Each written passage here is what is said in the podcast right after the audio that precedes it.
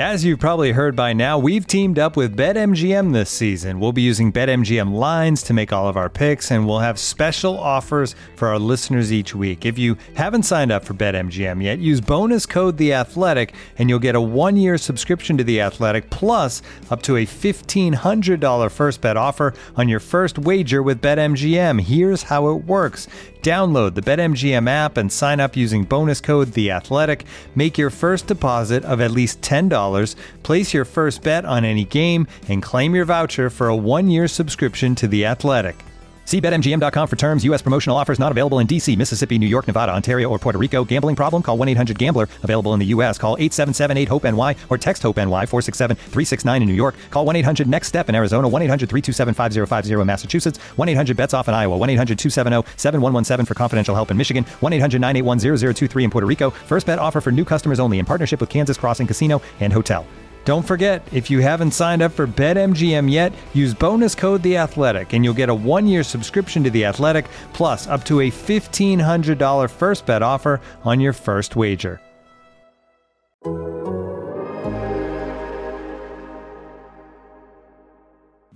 Your mother, it's time for another episode of Birds with Friends. Just a trio of feathery brethren, weathering any season to see the Eagles eat teams like Scrammy's top with cheese. It's Philadelphia. Bo Sheil and Zach kicking it cooler than three penguins till Zach runs off with his valet keys. He's a real nuanced goose. Pull up a branch, get loose. It's time for some juice on some Birds with friends. The early bird gets the worm, but prefers getting turned like a turn on some. Birds with friends. Bo Sheil and Zach coming at you with stats and things, flapping their wings on. statistics, you know, they can be like bathing suits. What they, you know, what. Finish it up. Birds with friends. Sometimes you gotta take them off. What the hell? Uh, what, what they show is is revealing, but what they conceal is vital, right? So, This episode is presented by BetMGM, the exclusive betting partner of The Athletic. Sign up at betmgm.com using the promo code The Athletic Pod. Hello, everybody, and welcome to Birds with Friends on a Tuesday evening. Bo Wolf, Sheil Kapadia, Zach Berman, Marissa Morris here to talk about the four and six Eagles, the resurgent Eagles, the best offense in the league. We'll find out. Sheil, how you doing? I would say my big picture thought is that this is a time to enjoy your Sundays, enjoy your viewing experience of this team. I mean, that you know, there's going to be many days, weeks, months to think about who's the long-term answer at quarterback. Is Nick Sirianni the guy? The state of the franchise, how they're going to use the picks, but they've sort of rescued this season from a first, uh, I would say, seven weeks where you know it was a lot of hate watching it was a lot of feeling like you wasted your time on a sunday. I mean think of all the eagles games you've watched in your life to the sickos in the chat and those listening and how many times at the end of that day in the evening you're just like miserable like oh my gosh that was terrible now you have a team that for the last three weeks i'll throw that chargers game in there. That was a good game. That was an entertaining game. The offense did some things so that they're on this sort of three week run where they've been uh, entertaining. They've won a couple games. I would say they, you know, they they're more likable probably to fans than they were earlier in the season. So that's kind of my thought. Enjoy, you know, you'll be looking forward to Sunday on Friday. You'll be if you see some friends, you'll be talking about the Saints game during Thanksgiving. You'll be talking about the Eagles without it just being like, oh my God, I hate this team. I hate this franchise. And so I would say just sort of uh, embrace that part of the NFL calendar right now. Well, I think that's uh, an appropriate sentiment around Thanksgiving. And uh, I think my natural follow up to you, Sheila, would be what's your take on uh, using the word buttholes in a podcast? Well, I do have notes from the last show, and uh, Zebra, you walked right into that, my friend. I mean, I thought, you know, I think Bo was setting you up there, and I didn't think you were going to take. It. I thought it. that I, it's Uh, actually not even what I was thinking. But Oh, you weren't. Oh, okay. I thought. I mean that that is the excuse. I I do agree with Zach that that's the most famous. You know, if there are a couple people texted are me, uh, "Excuses are the house are, are the bricks that built the house of failure." As a popular one. Jeez, man, that's a little intense for the Kapadia household. Yeah, I mean, we didn't use any of these, but anyway. I agree with uh, Sheil's sentiment about this team. And I, I do think that's important to keep in mind because if you think about the last decade of Eagles football, the teams that I'm not saying the best teams, but the teams that were the most fun, I think, for the fan base w- were when they were on their way up. right? Mm, uh, like the the, coming the out two- of nowhere That's team. true. Yeah. Yeah. The 2013 Eagles. That was a fun team. Uh, you know, they didn't do it. They lost in the first round of the agree with that. playoffs, but they started the season slow. They were what? They were one and three. Nobody wants they- high they- expectations. They go on that run. Yeah, and, and and then conversely, the teams that have been most vexing to fans have been the teams where they either had the high expectations or they were really good and they knew they were good and they thought they could just turn it on. Uh, so I, I I'm not saying the Eagles are, are going to make the playoffs, but they've set it they they've set you up. And when I say you, I mean our audience here, uh, for two months of intriguing football or a month and a half of intriguing football here. There's the the, back stretch of the schedule is full of winnable games. If they get some momentum, they they they have some players that I I, I think are enjoyable to watch or enjoyable to follow. Uh, they're they're they're fresh stories, fresh faces. So I I do think this is this is going to be an a, an interesting uh, final month and a half here. even though the offense is overrated. You're you're right in evolve. that it's not only that the uh I- I totally agree with you You're by right. the way. I mean those are the best uh seasons to follow in my opinion as a fan. Well, that's why 2017 was like the, the the combination of the two things was unbelievable. They were great and it was unexpected. Yes, that's rare. I mean, I feel like you- to get both of those is rare. Usually, you get the season out of nowhere, it plateaus. You're not winning the championship, but you still can enjoy the experience. And that team, and this one is especially rare because a lot of times that might be with like a young quarterback who you have a lot invested in, and that's not necessarily the case here. You know, maybe you do. Maybe you love Jalen Hurts and you've become a big Jalen Hurts fan, but it's not like every week is sort of, you know, oh man, we we used four draft picks to get this guy, and he just threw three interceptions, and I can't uh, enjoy anything else because of that. I think that's fair and well said. Uh, so in this episode, we will do a little squall 22, find out what Sheil has to say after watching uh, watching the fa- the film, as it were, grinding the tape, and we'll talk about uh, what else is going on in Eagles world. So why don't we send it on over to the Stone Cold newsman Zach Berman on the scene at the Novacare complex.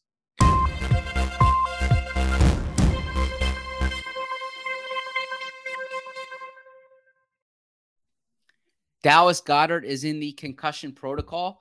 That is the biggest news this week so far. We will monitor his status when the Eagles return to the practice field on Wednesday and leading up to the game against the New Orleans Saints on Sunday. Miles Sanders is eligible to come off injured reserve. Uh, pay attention to what the Eagles do with him, not just in terms of his roster status, but if and when he does return, if it is this weekend, uh, he's going to return at some point. So I shouldn't have said when, but uh, or Well, I'm sorry, I, I shouldn't have said if. But when he does return, pay attention to how much they're going to use him. If he reclaims his role as the unquestioned number one running back, or if there is a committee there that is uh, something we can discuss. Otherwise, not much uh, as far as news or reaction. There, there aren't uh, many big um, prevailing stories this week. It's just it's a it's a team that has a, a little more juice, and uh, they were off. Uh, they were off Monday. They were off today. They return tomorrow for their first day of work this week. Thank you, Zach. Uh, Sheil, what do you think? Uh, wh- why don't we get into the running back conversation? Uh, what What do you think is going to happen when when Miles Sanders comes back? Will they rush him back? Well, one of my notes uh, watching the film is that the offensive linemen loved they loved how Jordan Howard. I mean, after these runs, they'll like you know there was one I think it, in the uh, third quarter where he had a big run and Kelce's just like going up to him right afterwards, like lifting him up. Lane Johnson uh, in this was, like, game, all game good. long, He- yeah. he's feeling it, uh, and so I can understand that from an offensive lineman's perspective. You want the run, you know, you feel like you're going to do your job. Don't, you know, if the if the running back can do more than what's there, that's great. But don't screw it up and get less than what's there. Now that's from their perspective. It is weird, Jordan Howard. I mean, if you just look at his, when did he fir- when did he join the Eagles? I remember I was in a hotel room 19. in Los Angeles writing a Jordan Howard uh, piece Yeah, for was, when I was, was doing March- that Daniel Jeremiah uh, Nice. story. It was March 2019, they traded, uh, 2019. a March first round pick for him. 2019. I think Okay, it might so have been two- March 26th, but I could be wrong. That is Look at disgusting if that's true. Unbelievable. Why would you know that? How do you know that? For some reason, that date jumps out in my head. Let me see. God. There's Eagles. got to be more to it than that. Let me see here. Eagles trade for Jordan Howard. if that's March 26th, this is frightening. That was that March was the- twenty eighth. Uh, yeah, well, I pathetic. mean, you stink. Out. I mean, what are You're you, out. of Rest here. of the pod. Sorry about that. Uh, Zach is not going to sleep tonight because he got that wrong. I'm not gonna sleep tonight, but not because of that. well, why, well, now we have to ask the follow up. if we are reporters. Why aren't you going to sleep tonight? God, there's Work? there's a yeah. Kids? There's Okay, work. not work and uh, catching up. Well, Oh, oh, the the uh, Sixers play late tonight, the, right? the weeks after road games um, Mm. are tough because like you lose your Monday. Mm, and Right, Zach had a so- late flight in last. You didn't get into 1 a.m. this morning. I got in at midnight Mm. and got, I got home at 12:15, 12:30 thereabouts. You Still have Still, still little- wired. You're not going to go right to sleep. Never yeah, happen. still uh, still the little wired. Belichick save and uh, Yeah. and I'll I, I mean I'll I'll I don't say much, but uh, I- I'll share this uh, because this is this is relevant to our pod. My ears are, pe- my, are, are, are you know edge. my um my wife remarks how, how last night when I got home how like how happy she is that this is the last road trip, right? And uh, there's there's no more No more flights now. flights and I Eagles. yes, there's there's no more nights away. Everything else is a is a driving game. And I say, well, until the playoffs, and uh, she, and she's she's not uh, a football fan, right? So so she she had been operating under the assumption that uh, based on the way this season had been going, that this was going to end. Uh, you know the what the first week of the first weekend of, of January. So it was one of those. Oh no, they're making the playoffs. I was like, well, we don't know. We'll see. We can discuss it tomorrow. And so, so look, it's on the table now, right? Yes, Yeah, that's a good. I, I feel I like uh, I feel like the um, the demographic in which the uh, expansion to a seventh wildcard team is least popular probably does have to be uh, wives of NFL reporters, We're husbands. Or husbands, husbands. yeah, spouses Yeah, of, of spouses, on and now. significant others. Jeez. Yes. All right. yes. Uh, Unle- but but the the demographic that probably likes it the most are spouses of NFL players. of no, spouses of, of NFL players, right? Because uh, yeah, that that playoff bonus is, is a little easier to obtain right now. Mm, that's true. Especially when you're planning a wedding There you go. Look at that. or a honeymoon. I mean, it is like you look at it like it's not crazy at all. yeah, I thought you guys, uh, you know, I, I don't want to say poo pooed it. I think you caught yourself. But initially, when I'm listening to the end of that pod and you're saying last flight of the year, I, you know, I was Oh, yelling yeah. at my uh, phone, not so fast, my friends. Mhm. I think it's like, uh, I mean, I think they're listed as like 23% to make the playoffs or something like that. I would, I would, I would nudge it. I would nudge my turkeys a little bit higher than that. Look at Does that factor in? Does does that twenty three percent the the playoff probabilities? Does that factor in the opponents, or does it just factor in I the, think the so. path to the playoffs? I think, I think I saw that on 538, but it may not have been updated after the game. Okay. It may not have been like adjusted to their new strength of, uh, Gotcha. Because that's it's it's not being four and six in in a wide open NFC East. uh, I'm, I'm sorry, in a, in a wide open NFC that is relevant here as much as it is. All these games are winnable games up up really until week and the, 18. and there and the, there are two spots where the, everybody stinks. Like I think the Vikings are are.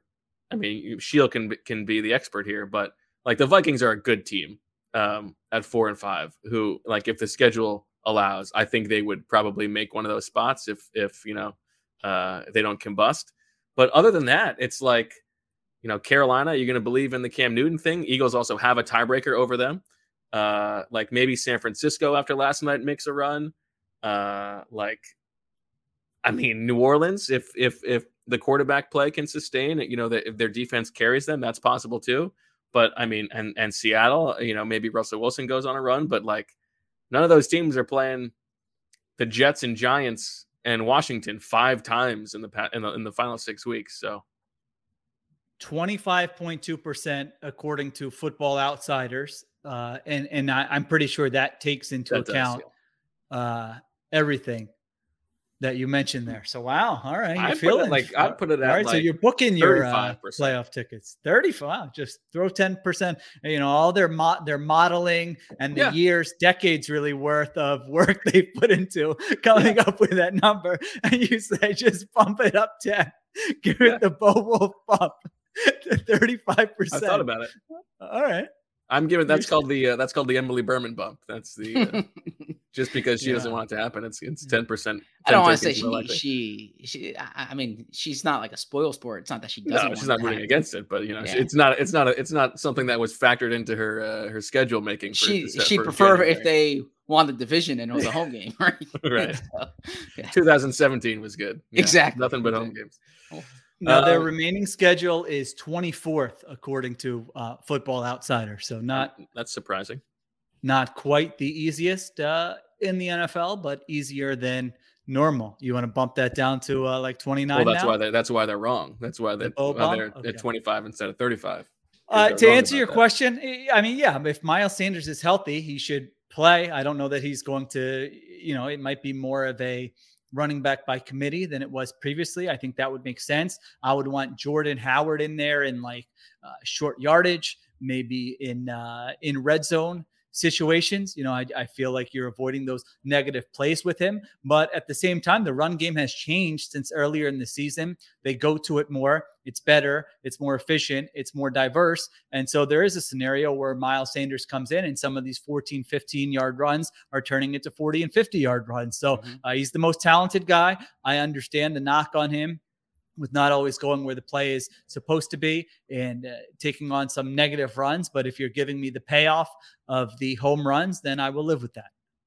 uh, Michael Lopez from the NFL had, had tweeted out earlier today about the like the variance of running backs in the league, and Miles Sanders is the most hit or miss uh, ball carrier, include so including quarterbacks and guys who qualify in the entire league, um, in terms of getting what is there, you know, getting less than it, and also getting much more than it. So it is. It's like it's not like it's if it's all Miles Sanders, which I, I don't think it will be, and this is sort of a a, a straw man argument, but like it's not going to be like, as you said, 15 play sustained drives of you know four yards, four yards, three yards. It's going to be a couple big runs, and he's going to have some negative runs too. It's uh, you know it's not really the way they've been playing, but I I don't think that means you don't insert him into the offense.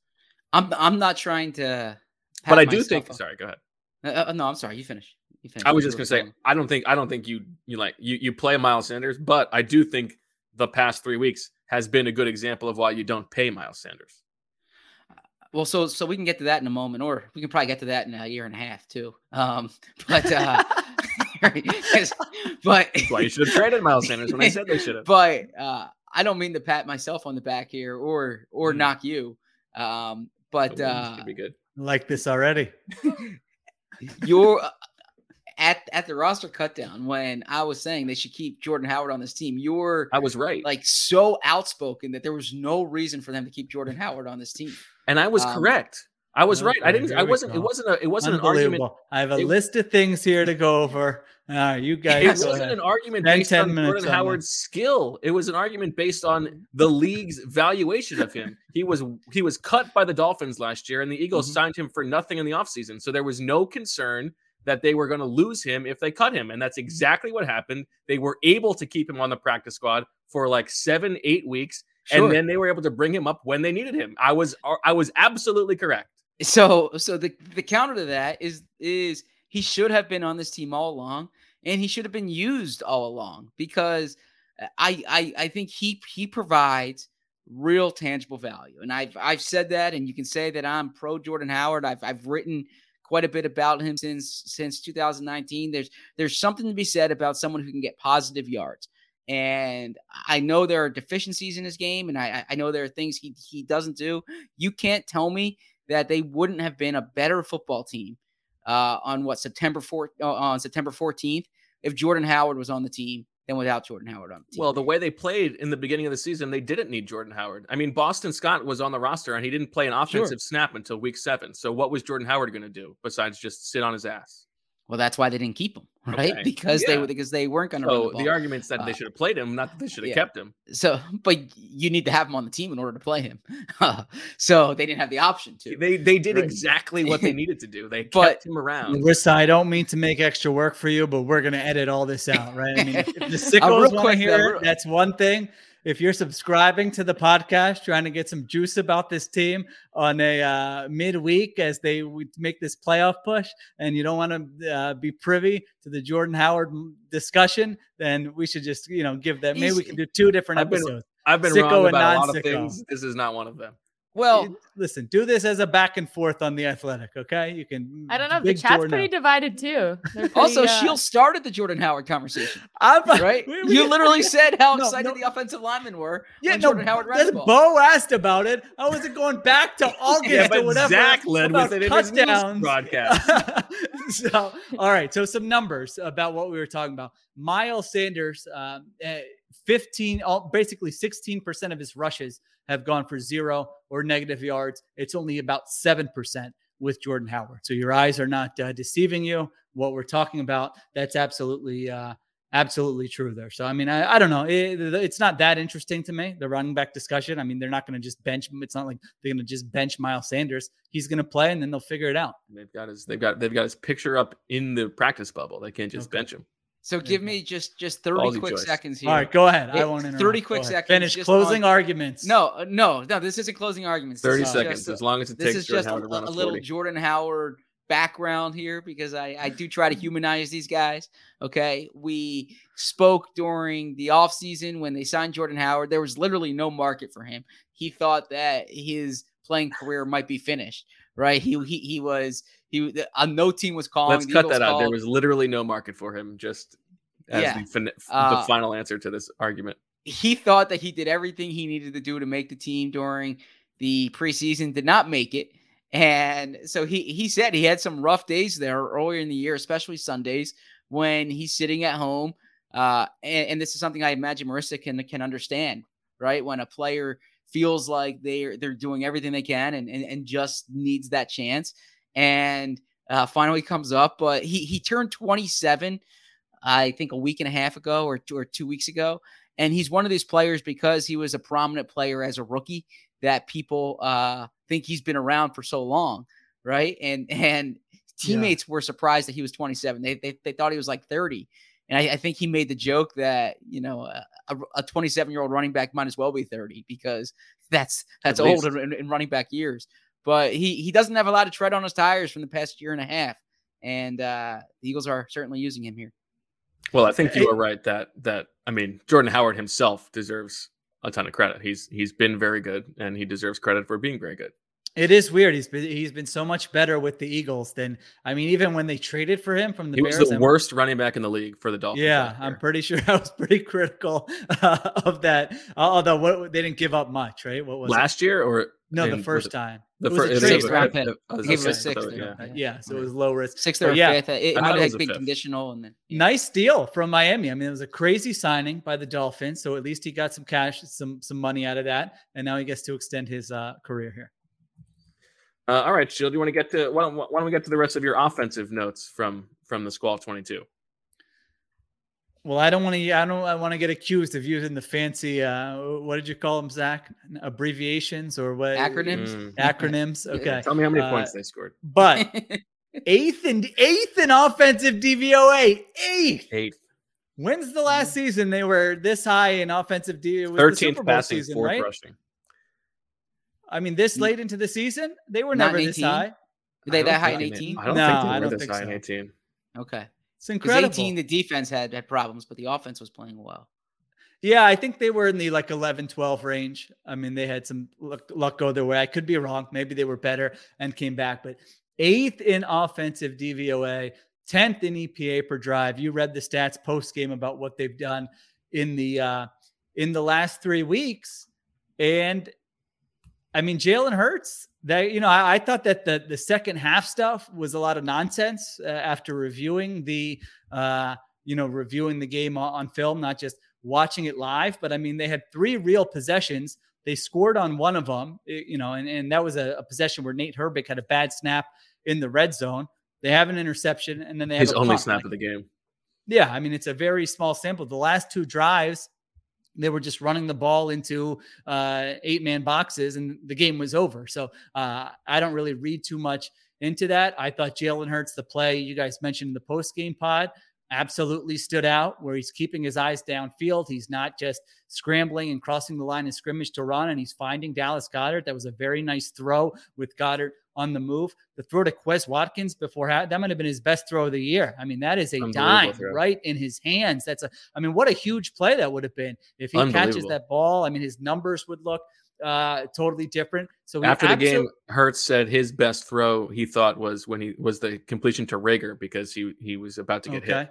Okay, that was a nice comeback. Yeah, right on the uh, left side there by Reagor. So uh, he played well, and the running game continues to be really good. The offensive line, uh, I'm not an O line guru. Maybe I should send the film to Marissa and see if she uh, agrees with this or not. But So Michael was actually just watching because he's, you know, Oh. preparing for the Lions and he was saying Mm. how much of a joy it is watching Jason Kelce. Oh, Yeah. wow, So, look at that. Very yeah. that inside. He's been impressed Nice. too. Yeah. That's, I feel like Jason Kelce is an offensive lineman's offensive lineman. Yeah. You know, they like Yeah. watching him and uh, appreciating him.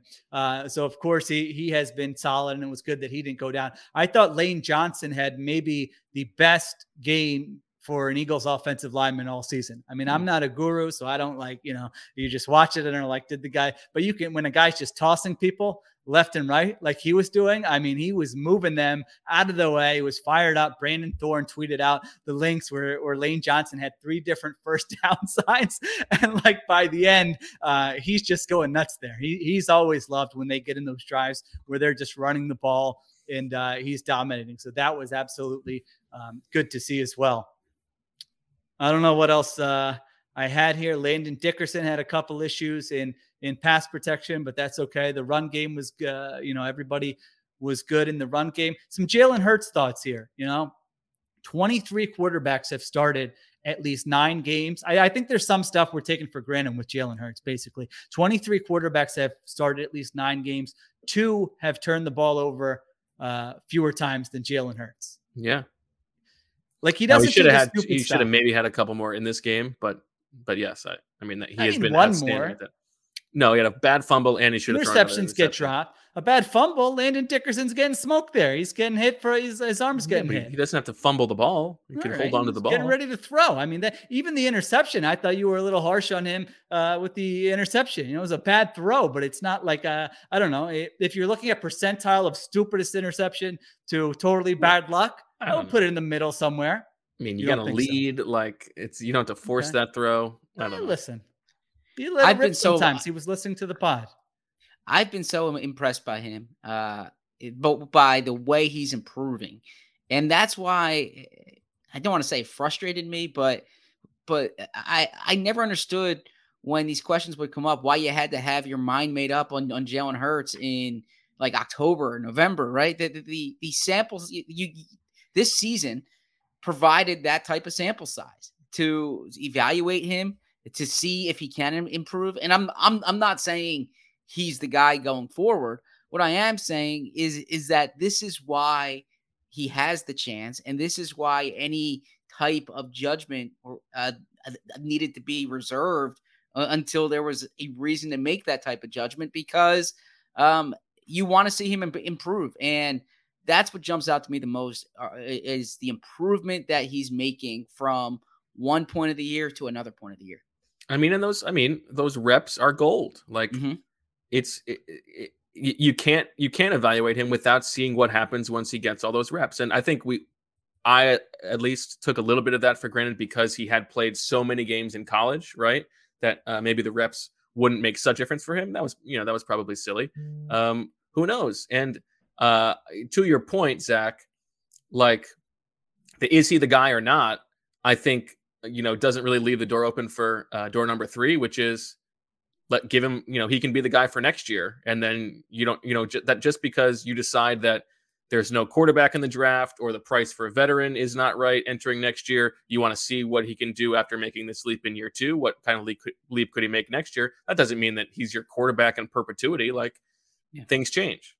Well, that's so the I. I I just want to respond here. I'm seeing in the comments. Uh, I, I certainly don't want to see him hypocritical. I, I think the Justin Fields questions were entirely relevant on draft day because you had a decision to make. Uh, when I say the, I said you did not have to make that evaluation of Hurts being your guy on October 1st or November 1st because uh, the season played out. I absolutely think it was a relevant conversation in April because you had the opportunity to get somebody else. But then once you commit to seeing him this year, you commit to seeing him this year. Yeah, I don't think you. I don't think there's anything wrong with that. the The fact of the matter is the odds of Jalen Hurts being the guy, the guy, like in in terms of you don't have to look for another quarterback, were very low going into this season. They might still be, you know, Mhm. Yeah. they're they're still probably pretty low in terms of is he? I'm talking about the guy who you're just building around. Don't worry, but you're not even looking for anything else. Uh, and so I don't think there's. Uh, I think the Justin Fields conversation was one that was absolutely relevant, and I, I- I don't see anything uh, hypocritical about what you said. Totally. What to, what Bo said. You should always be looking for Patrick Mahomes, Kyler. I mean, whoever you want to name, the, like the just the person who's going to get you to basically the divisional round, Jordan the Howard. title game, year in and year out. Those got what'd you say? He said Jordan Jordan Howard. Howard. um, but those guys, i- you know, it's hard to find those guys, and so you don't just throw up your hands and say, "Well, like like Jalen Hurts doesn't have to be evaluated just on that. Is he in that class or is he a bum? Like there is a middle ground that most Mhm. teams in the NFL, probably two thirds of the league, are currently in right now, and he's on a rookie contract. So yeah, I mean, in terms of ball security, in terms of his rushing numbers, which I wrote about in my column today, theathletic.com slash birds with friends, of course, you can get a discount if you don't subscribe uh, yet. I don't know what you're doing. but holiday season, you know, go get yourself a subscription with that code. Uh, I mean, his rushing numbers are. I feel like the way he does it doesn't stand out. I mean, we've all watched quarterbacks where you're like, wow, this guy is dynamic and tearing it up as a runner, and there's highlights every week. That's not the type of runner he is. It's weird, but you look at his numbers compared to Lamar Jackson, and they're very, uh, I mean, they're very similar through the first 10 weeks of the season. And in some cases, yards per carry, success rate, Jalen Hurts has actually been better than Lamar Jackson. And we have a bigger sample, even if we go back to last year, that this guy is a very efficient, effective runner. He's on pace for 930 rushing yards. Like, you know, just because Lamar Jackson blew up the record books, like that's nothing, that's really hard to do for a quarterback, even in this era. He hasn't missed time because of an injury. Uh, has he been on the injury report? N- No, he's he's That's a had good point. a few nicks here and there, but Okay. nothing serious. So Yeah. he's been durable. That's been a non-issue. You know why? He doesn't take a lot of stupid hits Yeah. either. I mean, he doesn't do stupid stuff. He's not throwing the ball with his left hand. He's not doing backhanded flips uh, while he's in the grasp of a defender. He's not, uh, you know, unnecessarily uh, holding on to the ball and getting crushed. He decides what he's going to do and he does it. Are there times when he leaves the pocket too early? Yeah, all right, that's an issue. But I would rather have the quarterback be on the field uh, than the alternative. Completion percentage above expectation. Uh, he's he's middle of the pack. I mean, he's a, he's ahead of Tom Brady, Matthew Stafford, Patrick Mahomes. Uh, so those are some of the things that I I'm think that also has to at. do with the type of throws he's making as well. Well, that takes that into account. Okay, does okay. Yeah, that's the that's the next gen stats one where Okay. I mean it's it's not perfect. I'm not going to say that, and drops don't um, it doesn't account for drops. But yeah, if you're attempting deeper passes, it looks at the probability based on where the defender is, how much pressure you're under. So I'm not saying he has better accuracy than those guys overall. No one's saying that. But if you're talking about a baseline of being accurate, really last game was you know the best I, I think we've seen him in that respect. He's probably hit that as well. So I don't know if he's the guy, but uh, I do think there are some things that kind of get overlooked when you're just saying, well, all right, he's not Patrick Mahomes, Kyler Murray, Justin Herbert, Dak Prescott. I mean, whoever else you want to put in that conversation. There are things he's doing that, you know, there's probably 10, 12, 14 starters in the league. You can't count on them uh, the way you can with him. And specifically now, when they've catered the offense more to his strength, I mean, he's still playing uh, behind two backup offensive linemen right? You know, in terms of what you're Uh, saying, Dick- Dickerson does. I mean, he's a second round. he's a pick. second round pick. So is second round pick rookie. He has issues. He's their worst guy in pass protection. Okay. His sack rate's at five percent. Jalen Hurts. I mean, all these guys who scramble Yeah. and run, their sack rates are way higher than that usually. He's not taking. I those was only I was just like only taking Howard. issue with with calling Landon Dickerson a backup. Man, unbelievable. Get the hell out of here. It's a good point. Good point by you. It is. it- Um, he he. You're right. He he is. He has eliminated so many negative plays and so many of the frustrating like drive killing negatives that we, we saw the past couple seasons. Even last game, Dallas Goedert goes out. I mean, he's got DeVonta Smith, and you know who Yeah. does he have behind that? It was just like the you know the last quarterback who was here got every excuse week after week after week. Oh, the front office screwed him. He's got no one to throw to. They're playing with backup offensive mm-hmm. linemen. Oh, you remember? Remember every week? Oh, there was a little little uh, you know a Carson Wentz backer would put out a little video. Oh, look at this receiver. Ran. it- Do you remember any video clips of Yeah. a receiver running the wrong route this year? And that's why Jalen Hurts made a boneheaded throw. So just think, you know, let, let's let's take all that into account when evaluating. Now, now, just to play devil's advocate, I think I think the most meaningful thing working against Jalen Hurts is the franchise's lack of uh, support, like pu- not public support, but it seems to me everything they've done that they are not behind him, they are not sold on him, and that is worthwhile signal at least. Um, entering, you know, they had they had a year with him, so not that they shouldn't always be evaluating and looking for you know the Mahomes type, but uh, they are, I think, are have signaled at every turn that that they are very unsold on on Jalen Hurts.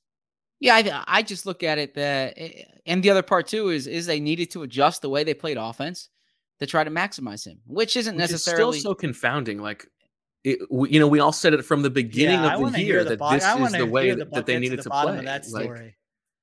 why did it take weeks so in. long?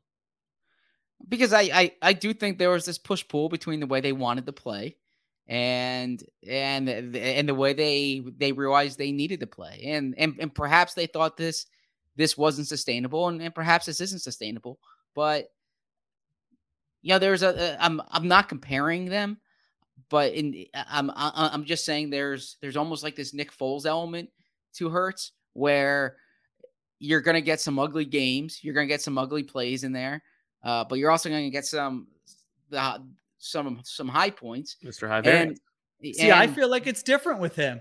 but I but players like like, his- I, I- I was uh, I was gonna say like teammates like playing with him too. That's that's that's the other thing is is, is seems to that be true? Yeah. yeah guys for there's there's no way to measure this, but people rally around him and and they did that with Foles as well. Yeah, I mean, I think the most likely.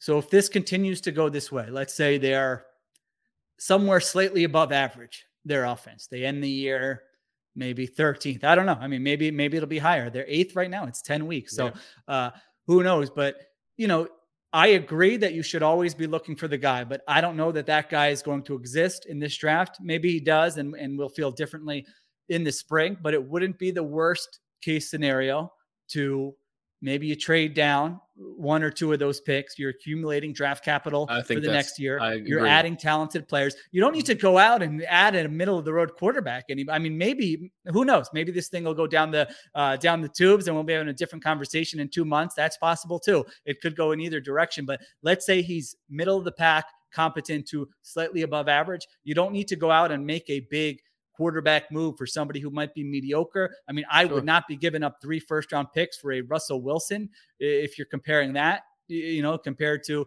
uh, what Hurts is now. Maybe others would feel differently. Really? To me, that would be much, uh, much. I think that riskier. is. I, I, I do. I do think that that is how he's like white whale. Like, yeah, could re- be. reversing the miss on on Russell Wilson from that Yeah. draft. I feel like that is the guy he wants. We'll I mean, see. he's May- also a special player too. Well, here's it's, the it- thing, it's though. not just it's not just rectifying a previous mistake. It's like he's he's a Super Bowl winning quarterback. He's also so is Joe Flacco. I mean, they really they should win. The Eagles. Uh, I I've been very critical of them. They should win like a Sloan Analytics Award for getting a draft pick. Joe Fla- Joe Flacco can't even dress. I guess he dressed last. He week came in. He finally. played. What are the Jets thinking with that? I mean, why didn't he dress? There weren't there rumors he didn't want to play. He or something? played in the last game. Oh, he played. Oh, see, I didn't He even came watch in that in the end of that game. Yeah. With the Mike Wilson, oh, I'm sorry, the uh, the Mike White Mike four White interception game. so bad. Yeah. Finally, after a couple, yeah. They Well, what happened So with anyway, Fla- is Flacco was supposed to start, and then Mike White had the had the game of his life, and, and Right. And they just rolled with White. But At Flacco point. was also like slow to get to New, to get after the trade. He took like three days to get up Yeah, there. with something weird, like you know, he said he had to move, but like he lives in South Jersey. Marissa, what do we got on that? It took yeah, it took him like five days to make it up up 95. He was walking from Audubon Hardware. First, see, Yeah. first team CTC quarterback. he did he My did uh, have a touchdown this past weekend. Oh so. my gosh! See, I when Yeah, when I'm getting in the scrolling stat through the games, if it gets to blowout territory, I you know I, I don't keep going. So all right, I totally missed that. All right. Anyway, So, but Zach, so you would give up three, three first, all three first round picks. Let's say they all come in, you'd give them up for Russell Wilson. I don't know. Uh it's hard to say at this point. But if that if that came up this offseason, Let's say none of them were in the top five. I'd probably do two. I, I would do two. I mean, who are you bidding against that is giving up three picks? Right. So uh, I would probably consider that. But yeah, I, I would look, uh, I would rather have uh, Russell Wilson than Jalen Hurts. Um, and yeah, but I would how rather old have thirty. I would have I would rather have Russell Wilson than than than Jalen Hurts and two first round picks. I, I- I mean Russell Wilson changes everything. So that's Yeah, but to but, I would rather have Jalen Hurts and a pick than any of the quarterbacks in this draft. Like I'm uh, and I say that I I know they don't have to make that Russell Wilson decision yet. I know they don't have to make that decision yet. But um I, I wouldn't based on what I've seen so far from Jalen Hurts and based on what I've seen so far from these college quarterbacks, I wouldn't say that player is better than Jalen Hurts. Like I'm I'm spending the number 10 overall pick on this rookie to unseat Jalen Hurts. I I wouldn't do that. So if you're talking about Russell Wilson, yeah, that I I will die on that hill. Uh, I think if, if if Russell Wilson's on your team, it's it changes everything. You have a chance to you have a chance to win the Super Bowl when when Russell Wilson's your quarterback. That's my I opinion. think I think it's fine to draft a guy if you see if you see that ceiling and you think he can be uh, one of the you know top five guys for a long time. I think it's perfectly fine to draft that quarterback. Right now, it doesn't seem like there's that guy, but it, a lot uh, Sure. certainly. That's what I said. As of change. as of right now, based on what Yeah. I've seen so far. Yeah. Yeah, I mean, with well, with Wilson, it's tough because if he plays really well down the stretch, then they're probably not going to want to trade him. And if he doesn't play well down the stretch, now are you worried about that you're trading for a declining player who's 33 years old? And do you really have the talent around him to compete for a Super Bowl in the next three years? So I don't know. I, I, uh, think it's moot. I mean, he has a he's got the no trade clause anyway, and I think there are going to be bidders that are probably all going to be in the same neighborhood, but who knows? I just, as someone who wants to have the longest view in the room, I feel like maybe Jalen Hurts as a young guy is better than than Russell Wilson as an old man. But who knows? I mean, how old is is 30? He's 33. He's going to be 33. So you're It's- you're I mean you're looking at probably three years where you can if you if you think he's fine, three years where he I just don't think I, I I just think that like the Eagles should be taking advantage of this opportunity to actually reboot the young talent on the roster and trading two or three first round picks for Russell Wilson certainly would make them much better in 2022 but how long is that going to last like you have a chance here to really restock the cupboard five years. I mean, with the Yeah, rest of the roster year- though like uh, Russell Wilson has never missed a game un- un- until this season. well until the Um, season maybe now He's he's won, I think, He's 100 no of longer 150 maybe now he's Mr. Limited He's he's won 100 and 100 fi- of 150 starts. Uh, prolific quarterback. Uh, cha- It would Yeah, depend on the price, you know. again, this is a conversation that would that uh, for us to have in in, in Yeah, February, that's right. November Let's see. Yeah, you're right. fair. Let's see how the next two months go. And just to uh, close the book, Zach was correct earlier. Uh, the Jordan Howard pick was a six that could have turned into a fifth, but it did not turn into a fifth. Oh, I It thought you were admitting defeat on whatever. uh, No, Zach bizarre was incorrect conversation about the were having. argument, but he was right about the pedantry. so uh, never, never argue against Zach when it comes to uh, facts about Eagles past. Uh, all right, let's take a little. Uh, let's take a little. Hold break. on, I have one more offensive Okay. uh, note here. Uh, there was a screen to Boston Scott. Oh, in- should have been a touchdown. Yeah, but you know what I liked? Jordan uh, Mailata? what I really liked about this, it was a screen in the second quarter. It looked like Jalen Hurts made a check at the line of scrimmage. They got exactly what they wanted. DeVonta Smith makes a uh, little block on that play, and he was like so upset that it didn't score. Right, Mm. listen, this is some body language doctor stuff going on. But you know what? You look for the little stuff. That's what it's And all so he- That's really what the all twenty two is for. Yeah, he was jumping up and down. Uh, you know, he was so uh, he he was upset that they didn't score a touchdown there, which I think says something about a guy. The play isn't even to him; he's just throwing a block there. You know, he's not going to get any stats for that, and uh, he was visibly uh, frustrated and bummed that they didn't score. So, if you want to look at that, uh, I posted that clip on my Instagram Mm. at Sheil Kapadia Oh, people seem to like a little clip, a little Eagles clip on Instagram. I don't know. Maybe there'll be more where that came from.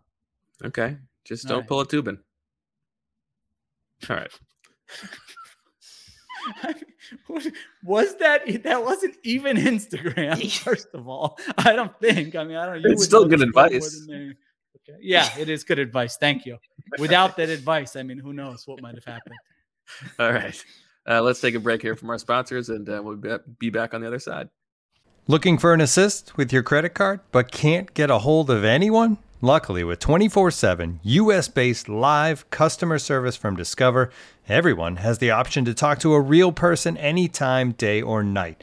Yep, you heard that right. You can talk to a real human in customer service at any time. Sounds like a real game changer if you ask us.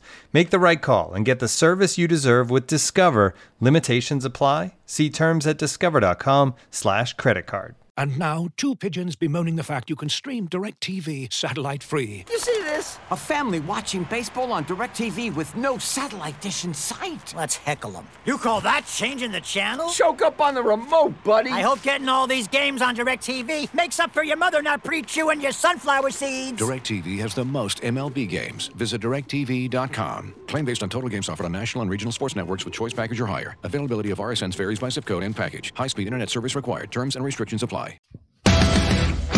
You're listening to Z and the Wolf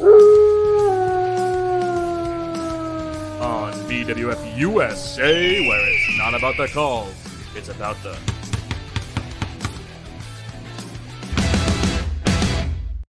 All right, welcome back to Z and the Wolf, the show that makes you go, oh! You know what time of the week it is, everybody. It's time. It's time. It's Kapadia time. Sheil Kapadia from The Athletic, senior national writer. Sheil, how you doing? I'm glad you got senior in there. You forgot that last time, and I was threatening to not come back again. So good job by you, Wolfman. No problem. We know you're old. Glad to have it on the record. Okay. Uh, you know, Sheila, I want to talk to you about these Green Bay Packers. Aaron Rodgers. I like to call him Errant Rodgers because all of his opinions are all over the place. Okay, the guy's a nut job. We know that. It's been established. But on the field, what did you see from his comeback? That big game in the snow. I like to think of myself as a critical thinker, like he is. I want to hear what you had to say. Yeah, I thought their their offense was pretty terrible in that game. I mean, they did nothing. It was a three nothing game deep into the second half. It was a boring game. You know, we thought that was going to be a fun matchup. Russell Wilson returns, Aaron Rodgers comes back, shootout, and it wasn't that at all. Really, the story with the Packers has been their defense. You know, eh, all these years they've had a great offense, and their defense couldn't get it together under Mike Pettine. They switched defensive coordinators. They go from Mike Pettine to Joe Barry. They've had injuries. Darius Smith has been out. Jaire Alexander. I mean, these are all pro type players, and their defense has still performed at a high level. One of your old friends, by the way, Rasul Douglas, getting a lot of Mm. play for that uh, Packers defense. So uh, we'll see. You know, they're they're in a good spot in the NFC. I think their offense has been a little bit uneven this year. It hasn't been as good a, as it was last year. So they're definitely going to be uh, in the mix, but. I would say I would, you know, probably have two, three teams ahead of them in my pecking order in terms of who's going to get to the Super Bowl uh, out of the NFC. Rasul Douglas, Chandon Sullivan, all they're missing is Sidney Jones for a Super Bowl, baby. Yeah, tell me about it. Sheil, I got to tell you a story. A few years ago, the Wolfman got me Is into this this about Bob Huggins? Oh no, no, I got No, some Bob okay. Huggins stories for you, Okay. but we'll, we'll Sorry, talk go about those off the air. But uh, a few years ago, the Wolfman got me into this fantasy football craze. My idea of fantasy football was always when the NFL came out with Thursday night and came out with an 18 game or 18th week. More football is my fantasy, but he told me I should, I should do fantasy football, and I had I had Derrick Henry on my team, and I I was I was so excited. And then all of a sudden, Derrick Henry goes down. And I'm thinking, that's the end of my team. That's the end of the Tennessee Titans. But the Titans keep winning. What's going on over there in Nashville?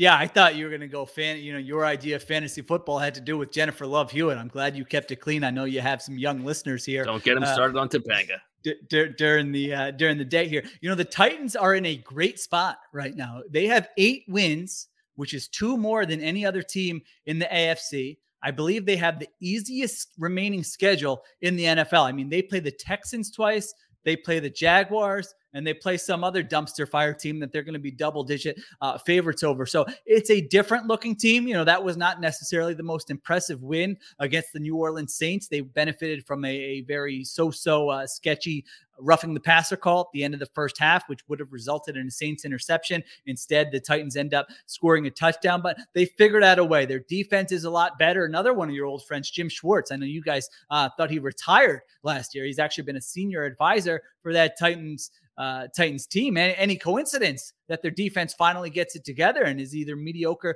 to slightly above average here? Jeffrey Simmons playing well, Harold Landry, Denico Autry, nice veteran. So their pass rush has played well. They're in great shape. They just need to survive. I mean, if they just win those games they're supposed to win, that's going to be 12 wins right there. You get one more, that's 13 wins. You're probably going to be the top seed in the AFC.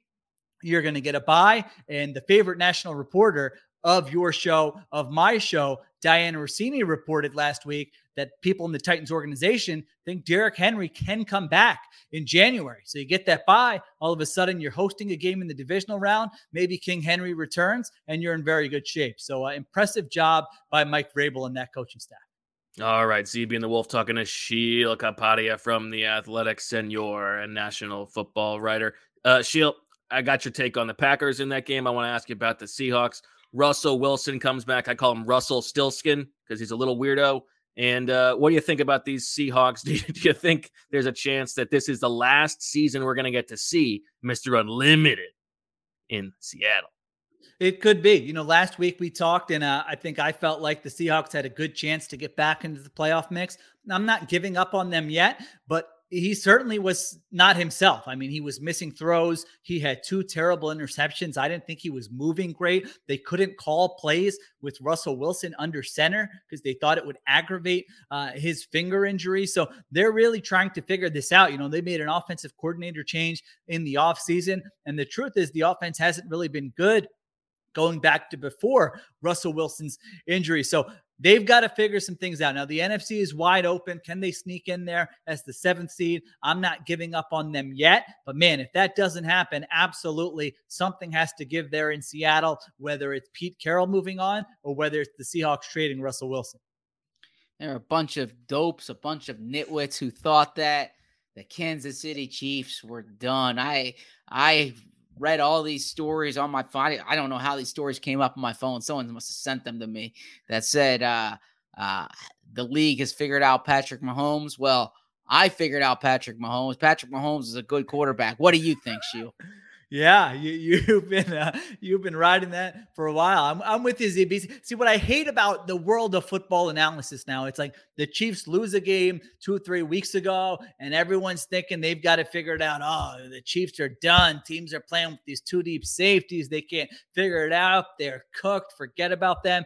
And then the Chiefs have a game like they did Sunday night about the Raiders, and those very same people are like, oh, I guess the Chiefs are okay after all and know how to figure out cover two. Like, relax. All right. There's a truth in this. I know you guys like a little bit of hyperbole, but the fact of the matter is the offense was struggling. I mean, they had three or four games that were absolutely below league average in terms of offensive performance. And so they come out Sunday, they play well against the Raiders. The Raiders don't really play those coverages with two deep safeties. They are a single high safety team. And Patrick Mahomes has a very good game, throws for 400 yards, five touchdowns. I'm not convinced that they're totally fixed. I think they're still going to have some issues the rest of the way. I, I, think as long as you have Mahomes, you have Kelce, Tyreek Hill, and Andy Reid, the fact of the matter is the most likely scenario is that you figure things out and your offense is going to be very good. So I think that's going to be the case. But I, am sure, you know, two weeks from now, their offense will struggle. Then the same people will say, oh, I thought there was nothing wrong with the kid. Get your story straight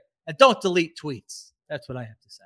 But do follow me on Instagram at Sheil Kapadia. All right, enough enough of that. Uh, so you know, Zach doesn't ZB doesn't read uh, stuff on his phone, but I, I do see him every morning. I come in, he's always the first guy in the office, and he's sitting there reading this book about the Patriots dynasty. That's all he does. It's taken him like three months to get through it. I mean, he must read very slowly, but I could, I do got to say, the Patriots a pretty impressive win against the Cleveland Browns.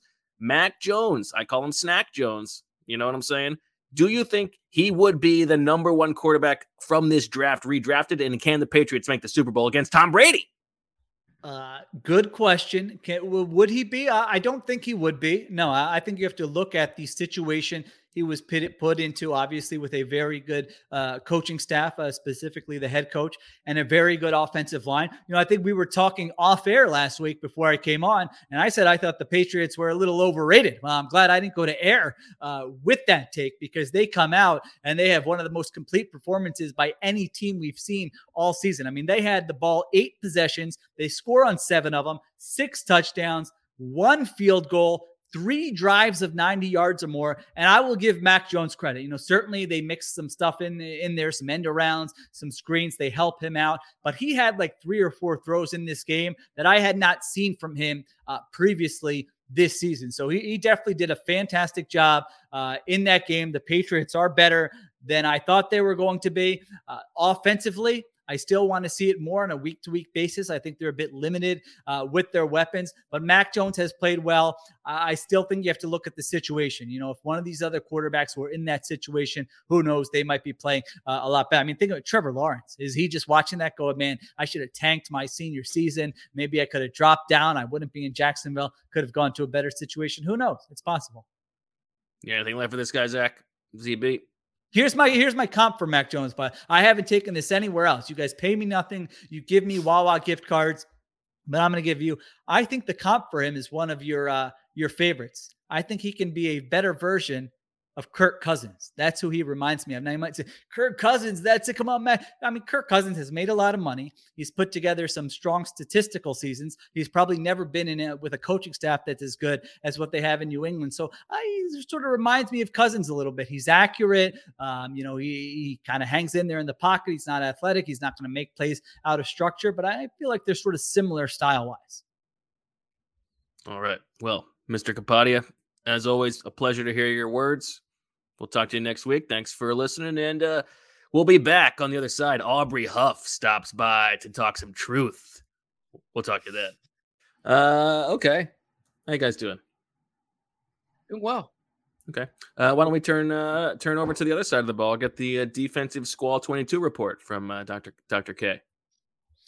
Yeah, I feel like I don't really have a ton Special here. K? Can we call you Special K? Sure, you may. Okay. Clark Kellogg, you you know, I think he's had that for a while, but you know, if you want to steal it Clark from Kellogg give it goes by. Special K. I think so. Isn't that right, Zach? I wasn't aware, but I'll take your word for it. All right, then it definitely no. Maybe he does Zach- Special K. if Zach wasn't aware. Uh, it was more of a continuation, I think, of trying different things like they had in previous weeks that hadn't worked well. And this week it worked a little better. I still think it was plan A, plan B, and plan C was to uh, get the front four to pressure the quarterback. And if that happens, you're going to look good. And if it doesn't happen, you're going to look bad. I thought it happened in this game. I mean, their pressure rate was their third highest uh, of the entire season. And so uh, I think some of their zone coverages, it felt like they were not covering grass as much. They were they were uh, matching the I say, Don't cover grass, cover ass. That's, A little bit If I was a defensive coordinator, that's my teaching point. Pair and a Uh, spare, ass over grass. So that's what I would say. Did you? That's did it you? on the defense. Did you? yeah, think- I mean, I know you're going to say I'm a defense hater. Are You're going on and on. Did you I'm think not they were- they were I'm not actually- sold that they solved anything? I guess would be my Okay. takeaway for this defense. I think they played well, uh, absolutely in that game. I'm not convinced that they really figured anything out, and this is the start of anything special. But I have been a defensive, uh, you know, a hater on the defense, so maybe that's my biases coming out. so you you do think that it's just sticking with they're the mirror and Teddy Bridgewater's bad. That's what They're learned. the they're the mirror.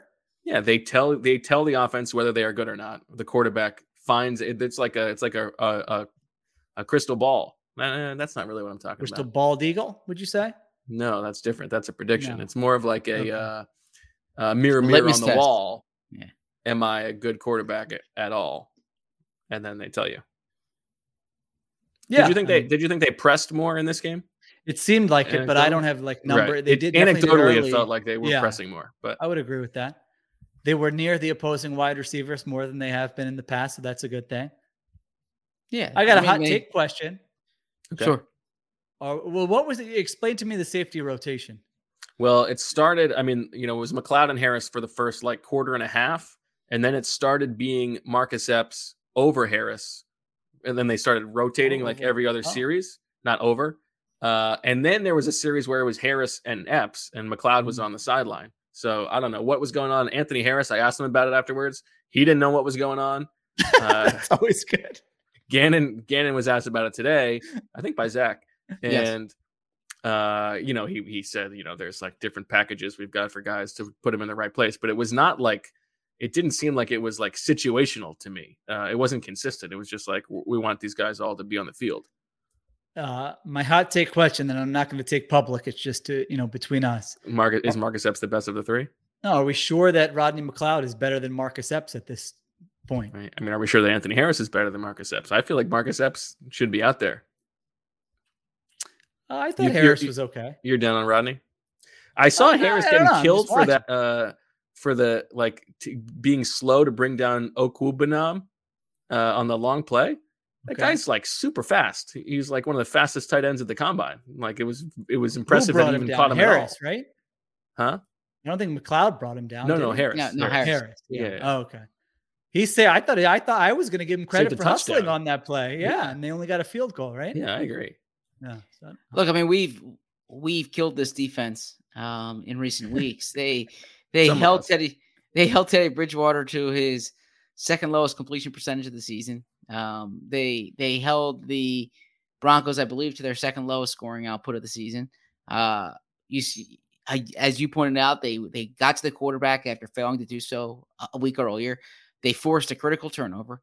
Uh, they if if we're going to rip on this defense when and it's and it's deserved when they give up you know 80% to good quarterbacks we can't just dismiss when they play well as oh it's a no bad one's dismissing. They Yeah, played. I- I think they played. It was an 83rd percentile game. If you, I know you don't like the EPA per drive stats, but you I, look at I don't dislike. I don't dislike. They gave up 13 points. Sheil. I That's don't dislike. I, Yeah. I I I don't want to be. It's it's not binary. I I enjoy uh, and, and- and frankly I, I value all that data. I I just also like I do think points matter. That that's that's. I think this was like this is the game they want to play. They bent, but they they Yeah. played well in the red zone, which they haven't done most of the season, and they had turnovers that, that well, matter. a little bit. I thought there was a little Bobo holding call. Did you think that holding call was legit? I only saw it on film. I wasn't. I didn't see it live. Which one? Javonte Williams had a touchdown run, and they called Oh, holding. I actually didn't. I didn't rewatch that. they called holding on the tight end. Uh, The Mm. tight end was pumped, like he was, because he really got Davion Taylor on that one. Mm. He thought he like, you know, absolutely just just sprung Javonte Williams for this touchdown, but he got called for the penalty. That comes back. There was a blocked field goal. Uh, so you know there were there were some instances where they could have had some more points, but still, again, 83rd That's true. percentile game. There were one, uh, one, two, three, four, five, six drives where they gave up one one or fewer first downs. So they played well. There you go. Maybe there'll be more games like this against bad quarterbacks. You like a Milton Williams? Uh, I heard he was getting gassed up a little bit. Didn't Do Not anything in this huh? game? Okay. Did you think he did anything? I mean, he had two plays that were like fine. One of them, Alex Singleton blitzed, and so you know he came in and cleaned up. And the other one, he had a tackle against the run. I thought there were a couple times he got um, totally moved off the line of scrimmage. Yeah. I You know mean, I, do like, to answer your question, I do like a Milton Williams. Yes, I thought he played really well a couple of weeks ago. We talked about him here. I did not think this was a game where Milton Williams stood out to me, but maybe I missed something that you saw. Well, there's there was one thing that that stood out to me, and I had I had it, I sort of watched this play several times. And I was I, I hadn't seen the Eagles do this before, but it looked like they made that to me that they ran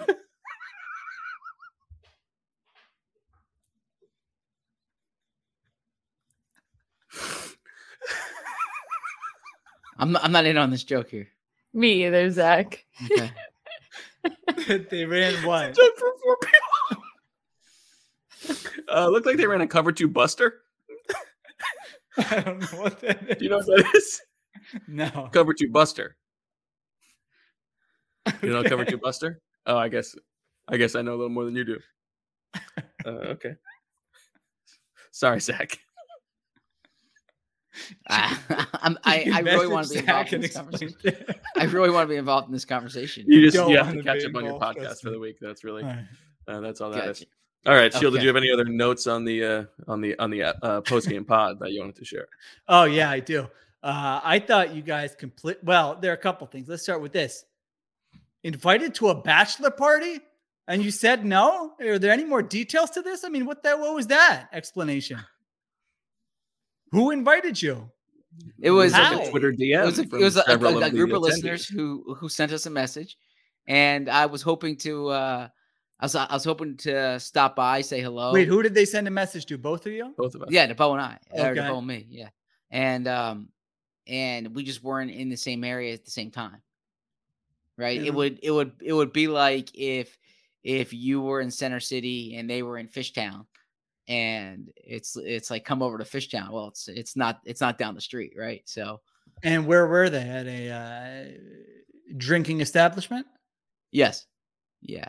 And what were But, you uh, doing over there, I big was guy? with my friends. I was in a totally Unbelievable. different part of town. Like I, was hanging out with I was hanging out with uh like a a, a two and a half year old and a, a three month old. I mean, I was really, I was doing work actually. I was at a, uh coffee shop doing work.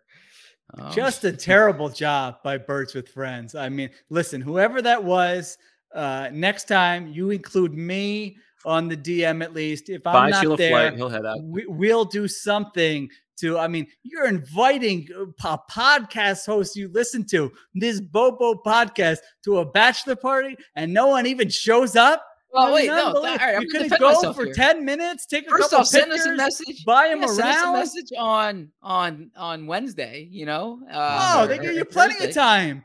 I thought it was like the day No, no, of. no, no, no. That's No, it, no, that's what I'm saying. That's It was he's the saying. day of. I'm Oh, saying if, okay. if, if they Well, sent the message on, on Wednesday, I, I would absolutely coordinate it. Right? Uh, do Um, what, what were their name? What was the the bachelor's name? Do They never know? told us the bachelor's name. I mean, you guys I guys have just their Twitter swept it under the rug. You I don't, don't have time. No, those they uh, nice guys and and uh, Unbelievable. yeah, uh, really. Uh, I I appreciate it. I, I hope they had a great time. I I'm probably not the most fun um bachelor party companion there, right? I mean, I was I was That's not true. Transcribing. Ask, ask. uh, the- the- It's, it's a great party trick. Say, uh, "Hey Zach, who were the 34 players drafted before Draymond Green?" I mean, you could have sent him a video. You know, uh, you two together at the hey, hope you guys have a great time or something. Nothing. we weren't together. We um, uh, with Sunday you're together. Oh You yeah, I was travel. I was you tra- don't see each other. I mean, ugh, we got a lot. Of, I was we got a lot of work to transcribing- do with our I was transcribing Jordan Howard quotes at the time. Okay. So I apologize to the bachelors. Next time, include me, even if I'm not there. Uh, we will do a better job. Uh, I thought you guys absolutely uh, you know, I can't believe this didn't get a mention on the pod. Uh, we know Z Berm's been on a heater. I mean, people, uh, listeners are tweeting at us saying this guy's on fire. I mean, No, Z. Twitter performance Oh, on. Sunday, Yeah. I thought should have led the show. I mean, I had friends tweeting me Zach's, texting me Zach's tweets because of how good it was. I can't imagine I'm the only you know group thread that had that. Fantastic. You nailed it. Yeah, I got a few messages. you messages. can take a joke. I got a few Slack yeah, it was, messages. it was all, I mean, it was it was it was a perfect tweet. I thought. Great. I mean, an Yeah. all-time. Someone did describe it as an all-time tweet. I couldn't uh, disagree. I mean, I thought it was fantastic. What's funny is I did see he I, I did see first, Zach. and then you came back over the top. Well, that's no, that's not true. Zach came Oh. at me first with the DeVonta Smith tweet. Um, but oh, but uh, go on. was funny. The parachute. it's all in good fun. But I did I did get to see like I saw Zach tweeting at or working on something else, like a different uh joke, and I didn't see him type the actual one, but you, you came up with a better one. It was very good. Thank you. I I don't think two good was, ones. The DeVonta Smith one was fantastic, but then Yeah. the second one, oh, the parachute, outstanding. I don't think last week was a heater at at, at, at all. I, I I think I was a, a little uh edgier than I would like to be. So Yeah, edgy Zach. That's yeah. good. Entertain. It is about entertainment. Uh, and then I just wrote down Pittsnogle. I know it wasn't Pittsnogle, but that's the West Virginia. Mm. When I think of a West Virginia Yeah. basketball player, That's a that's Pittsnogle and Gansey. That's a Wasn't bad. that It's a bad name Yes. in my house. But Yeah. Pittsnogle was not a first round pick. Why? Pittsnogle and Gansey, those teams that, that, that they beat two seed Wake Forest in triple overtime when my my soft my freshman year. How about Wake Forest football? What did they win last week? Yeah, Are they still undefeated? no, no, no. They lost two weeks ago uh, to North Carolina, but then they won what, this week against in the NC country or something? Where, where, uh, where One your, of my- your Go Deacs pride? None. Unbelievable. They're, uh, Princeton, Princeton football is the only team I got time for. If Nah, they Maryland are- was 12th in the, I mean, Marissa. Oh, yeah. would We'd have a decked segment every I watched the fourth quarter. I mean, I like Yeah. a Clawson. Fred, shout out uh, to Princeton, though. You're right about that. Dominant. a- a Big game this a- week. Big game. a Wake's a really fun offense to watch and to learn from. Um, uh, Pete Thamel had had a really good article on it a few weeks ago. But if you if you watch what they if you watch what they do at the mesh point, and I would love to hear Coach Flynn's analysis of, of this at, at some point. It's uh it's it's kind of their differentiator. The offensive coordinator, I hope I'm pronouncing it correctly, Warren Ruggiero. Um, but they're they're putting up points every week. Uh, they're uh, they're creative. Um, I'll I'll say uh, I've been kind of watching Dave Clawson's team since he was at Richmond, and a really good coach, really underrated coach, and he's he's done a good job with that program. Zach told me before they before Wake Forest hired Clawson that they were going to hire him and it was going to be it was going to to be a really good hire. Nailed it. Wow. I appreciate you Man's mentioning plugged Finding that out on- now. on the pod. heater continues. I, Yeah. I I I have um I think he Oh. also thought Danny Manning was a good hire, but that's you I have a guys were like when I for my earliest memories of you two being in a room together were you two talking about Danny Manning. It was kind of like the Jordan Howard conversation earlier. that can't be right. No, it's true. I remember a media room and talking about Danny Manning. Yeah.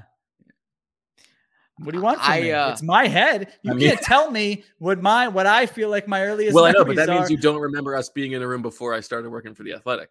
So be it. Yeah. No I I really uh am into the college football coaching carousel. Uh, Mm. like I could uh probably a, a little too much. Bruce Feldman can can uh um if he looks at his dashboard, yeah, I know this is like behind the scenes talk, and, and he sees his his uh, page views. A good percentage of that is just me reloading it. Like my, bar none, my favorite. I, I I love when I, I shouldn't say this. This is gonna this is this is gonna come out bad. But when a coach is fired in college football Yeah. and Bruce Feldman comes out like an hour later with the candidates for the Yeah, job, yeah. um, I'm a su- I'm I'm a sucker for every one of them. So Yeah, uh, I. I Well, see you- Taylor Harper saying who's who's next for Virginia Tech. That's an interesting one. Uh, who do I I think it's going to be? I think they're I think they'll look at, at Jamie Chadwell. Who would I look at? Who is that? I would really look at at, at Charles Huff. Charles Huff is the uh, is the coach at Marshall, first year coach at at, at Marshall. Um, I think he's like six. eh, They're five and four, Marshall, five and four, six and four. Uh, but he used to be on, on on Alabama staff. Used to be on Penn State staff. Uh, he would do a real good job uh, recruiting the state of Virginia. Ch- Uh, Chadwell is the coach at Coastal Carolina. Uh, has has an impressive offense, and then you'll hear you'll hear you'll hear some other names there, but those are guys I would look at for Valtech Tower. I think this is like the the the most incredible thing about you of all the incredible things. is what the, the depth of your college football coaching staff knowledge. um I'm I'm nerdy that way, but but but yeah, like I and I hate to say this this way, uh, but I I've always kind of been on the lookout too ever since I started covering NFL for offenses and defenses that I'm impressed with in college football because it it it always it always funnels up. What do you think about a Lane Kiffin? a really good offense. Um, imp- impressed by him is his offensive coordinator Jeff Lebby is a is a good coordinator is you know a real creative coordinator too. But like if I I think actually I'm going to give Coach Flynn credit here. Coach Flynn said on the pod last spring that if you're not watching Ole Miss film, what are you doing? Like he said, every coach should be watching Ole Miss's offense, and it's true. It's it's it's, it's a real creative offense. Uh, I've, I, I, if, if there's a reason I should uh, dislike or hate Lane Kiffin, someone could let me know because I don't know. But in, in just in casual observing of this season, I've kind of taken a liking to Lane Kiffin. You know, he was very outspoken in Mississippi about getting vaccinated. He's aggressive on fourth down. Uh, he, he went to Tennessee and was just embracing the role of being this like huge troll to the point where, you know, they're, they're throwing stuff on the field. But I, I was kind of wondering about is he going to get another shot um, in the NFL? Should he get another shot in the NFL? I don't know. Kiffin's a creeper. The truth You, says. you think yeah, you think the uh, the Deacs are going to lose Clawson? It depends what jobs now are you're opening. worried. You're not Actually, even Clawson. them. So the Bruce Feldman's Vatek article was uh the picture was Clawson. Clawson was the first name mentioned there. I don't know if, if Dave That- Clawson should should yeah like Yeah, that seems. now I'm very happy cover. I appreciate that Tower. Very very happy covering the Eagles. Very happy covering the Eagles. But if they called tomorrow and said we saw that segment and we have an opening, what would you say? No, I'd say I'm very happy covering the Eagles, but I'd say I'd be happy to contribute. Like uh, what if they say they double your salary? The very classic Zach answer. I don't want the new job. I want I want to, to do the work of two jobs, please. Uh, Fair enough. I would watch Clawson for uh like a, a, a northeast if a northeast job opens up. That'd be Penn. State, you're thinking, If they, if if Mm. that job ever opened up, yeah. and then who would Wake hire? Just to get Well, on the record. Josh I Gattis. mean, how- Josh how Gattis, the offensive Yeah, coordinator Josh at, at, at, at, at Michigan, who was uh Classmate of mine. yeah. So Oh, boys, huh? Oh yeah, we text all the time. Okay. All right. Uh, well, that was a fun last segment. It's good. Should Good we? uh, stuff. We might have to. We, that might have to be a recurring segment. That was good. I think so. Get us up to speed. They- about a co- every about time a, college, job opens, you ask me who I would hire for, for that. job. Like I I could do that. like a I, I college could tell football you. minute with Zach Berman. Yeah. How about that Yeah. every week? I tune into that. Definitely. I Maybe five minutes. c- why one minute? I, c- I could be the AD. Uh, like like you said, if you're the AD for this school, who would you hire? This is good. I could- feel like well, yeah, I feel like I feel like between the three of us, you could hire, you could be the search firm to hire every college football head coach, and then may, maybe Sheila and I can take every NFL opening. I don't want. I, I wouldn't mind the NFL openings too, though. But yeah, Yeah. So- I'm now my, my new hope is that is that uh, a college coach gets fired in the middle of a live uh, episode, so that we can then ask you immediately. No, who- but you don't want to. Look, I'm. I mean, uh, you don't want to. Uh, there was a prominent NFL reporter one time who was on TV, and he got the text that the coach got fired, and he uh he was like too excited about it, and because he that you won't say news, who it is, even though and then he had who it is. to he, he he had to restrain himself and say you have to remember these guys have families. Uh, Some of them I are don't your, are your Mr. Editors. what's that? I'm sorry, I missed. Some of the people getting fired could be, you know, seen as editors. Uh, what was I going to say? Oh, well, I mean, you don't wish it on everybody, but you wish it on an Addazio.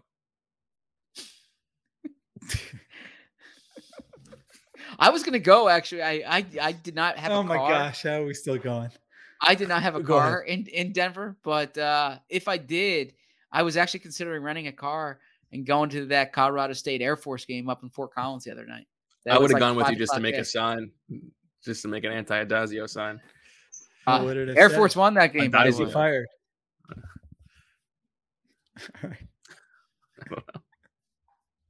Uh, all right. Well, I guess that'll do it for uh, this episode of Birds with Friends. Thanks everybody for listening. 3:30 on Thursday is when we will be back live on YouTube to preview Sunday's game. A big game now. I mean, they win this game, they're in the playoffs if the season ended uh, against the five and four Saints. So uh, stay tuned for that. Make sure you follow Sheila on Instagram. If you don't subscribe to The Athletic yet, you can do so at theathletic.com slash birds with friends. And, uh, you know, thank Marissa for making this whole thing run. For Zach, Marissa, and Sheil, and Bo, and Elijah. And as always, we love you.